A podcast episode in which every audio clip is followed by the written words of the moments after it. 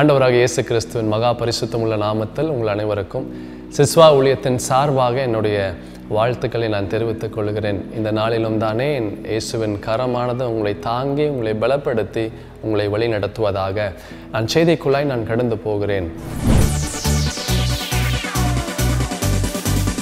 உங்களோட இருதயத்திற்குள்ள என்ன இருக்கு அப்படின்னு நீங்க யார்கிட்டயாவது நீங்க கேட்டீங்கன்னா அவங்க கிட்ட இருந்து வருகிற பதில் உங்களை ஆச்சரியப்படுத்தும். சில நேரத்தில் சிரிப்பாகவும் இருக்கும். சில நேரத்தில் இப்படியுமா அப்படின்னு சிந்திக்க கூட வைக்கும். சிலர் சொல்லுவாங்க என் இருதயத்தில் ரத்தம் ஃபுல்லாக இருக்குது அப்படின்னு சொல்லுவாங்க. சிலர் என் இருதயத்தில் வெறும் காற்று தான் இருக்குது அப்படின்னு சொல்லுவாங்க. சிலர் இருதயத்தில் வந்து நரம்புகள் இருக்குது அப்படின்னு சொல்லுவாங்க. இப்படி ஒவ்வொருவரும் ஒவ்வொரு விதமாக அவங்களுக்கு தெரிந்ததை அவர்கள் சொல்லுவார்கள். இருதயம் ஒரு சரீரத்தில் மிக முக்கியமான ஒன்று. இந்த சரீரம் முழுமையுமாக ரத்தத்தை இந்த இருதயம் செலுத்துகிறது. இந்த இருதயம் சரியாக இல்லை அப்படின்னா சரீரம் முழுமையுமாக சரியாக இருக்காது. இந்தியா தேசத்தில் மாத்திரம் ஒரு வருஷத்தில் சராசரி மூணு லட்சத்தி எழுபதாயிரம் பேர் இருதய நோயினால் அவர்கள் இறக்கிறார்கள். இருதயம் மிக முக்கியமான ஒன்று. இருதயம் சுத்தமாக இருந்தால் சரீரம் முழுமையுமாக சுத்தமாக இருக்கும் பரிசுத்த வேதாகமத்தில் மத்தையோ கழுதின சுவிசேஷம் ஐந்தாம் அதிகாரம் எட்டாவது வசனத்தில் வேதம் மிளகாய் சொல்லுகிறது இருதயத்தில் சுத்தம் உள்ளவர்கள் பாக்கியவான்களாம் பாக்கியவான்கள்னா ஆசீர்வதிக்கப்பட்டவர்கள் என்று அர்த்தம். இருதயத்தில் சுத்தம் உள்ளவர்கள் எப்படியா? அவர்கள் பாக்கியவான்கள்.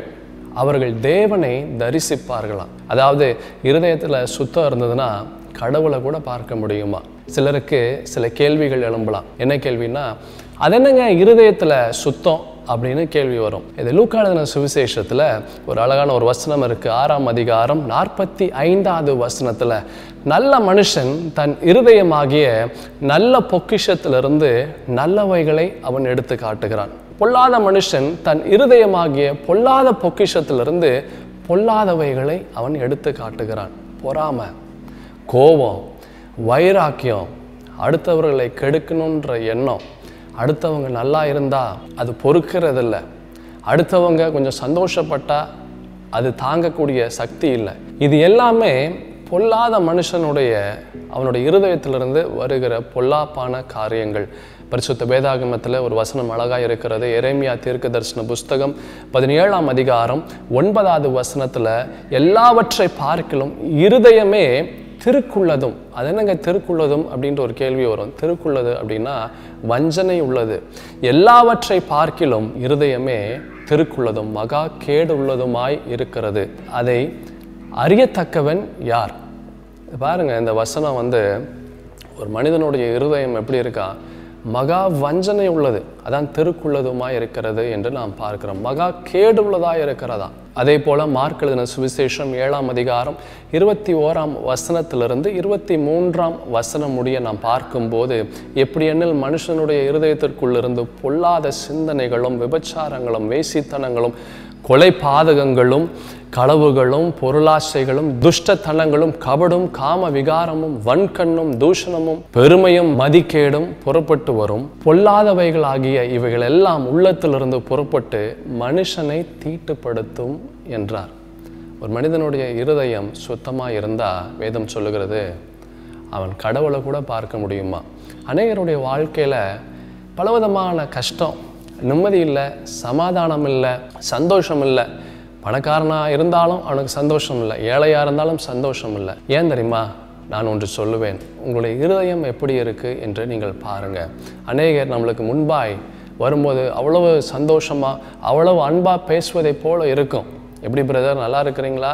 வீட்டில் எப்படி இருக்கிறாங்க? சாப்பிட்டீங்களா? தூங்குனீங்களா? அப்படி பண்ணீங்களா? இப்படி பண்ணீங்களா? எல்லாம் கேட்பாங்க. ஆனால் நம்ம தலை மறைந்த உடனே நம்ம குறித்து அவன் இவன் இவனா இவன் மோசமானவன் இவன் பயங்கரமான ஆள். இன்னும் சொல்ல முடியாத அளவிற்கு பேசுவாங்க.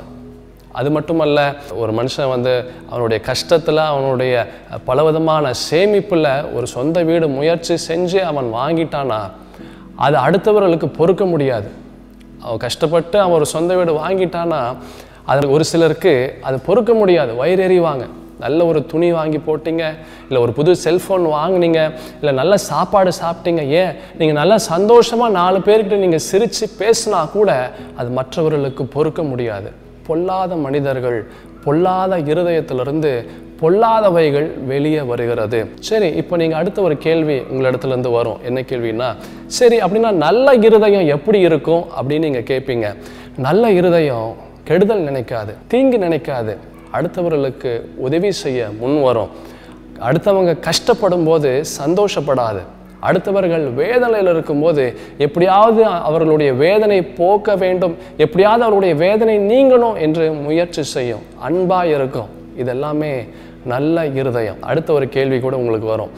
யாராவது இப்படி இருக்கிறாங்களா? இல்லை யாராவது முன்பு இப்படி இருந்தாங்களா? அப்படின்னு ஒரு கேள்வி நான் சொல்லுவேன்.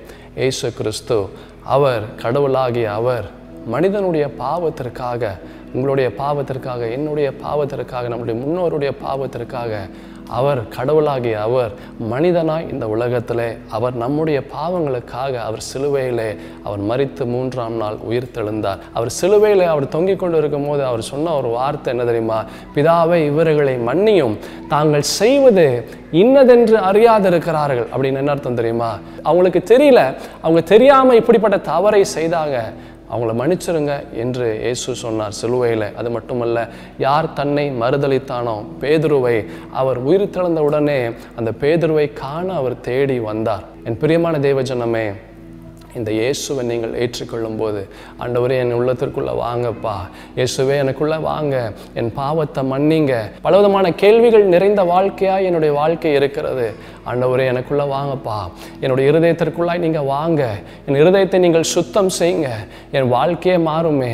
என் இருதயத்திற்குள்ளாக வாங்க என்று நீங்கள் கேட்கும்போது உங்களுடைய இருதயம் மாத்திரமல்ல உங்களுடைய வாழ்க்கையே சுத்தமாய் மாறும். யாராவது உங்களிடத்துல உங்களுடைய இருதயத்தில் என்ன இருக்குது அப்படின்னு கேட்டால் நீங்கள் என்ன தெரியுமா சொல்லணும்? என் இருதயத்தில் இயேசு இருக்கிறார் என்று சொல்லுங்கள் அவர்கள் மாத்திரமல்ல இந்த உலகமே ஆச்சரியப்படுற அளவிற்கு இந்த இயேசு உங்களை உயர்த்துவார். காட் பிளெஸ் யூ என் பிரியமான தேவஜனமே இந்த செய்தி உங்களுக்கு ஆசீர்வாதமாக இருந்தால் இந்த செய்தியை நீங்கள் மற்றவர்களுக்கு நீங்கள் ஷேர் செய்யுங்கள். சிஸ்வா மிஷன் என்ற இந்த யூடியூப் சேனலை மற்றவர்களுக்கு நீங்கள் அறிமுகப்படுத்துங்கள். முக்கியமாக இந்த செய்தி உங்களுக்கு ஆசீர்வாதமாய் இருக்குமானால் கமெண்ட் பாக்ஸில் உங்களுடைய கமெண்ட்டை நீங்கள் தெரிவிக்கும்படியாய் நான் அன்புடன் நான் கேட்டுக்கொள்கிறேன். கர்த்தர் தாமே உங்களை ஆசிர்வதிப்பாராக. God bless you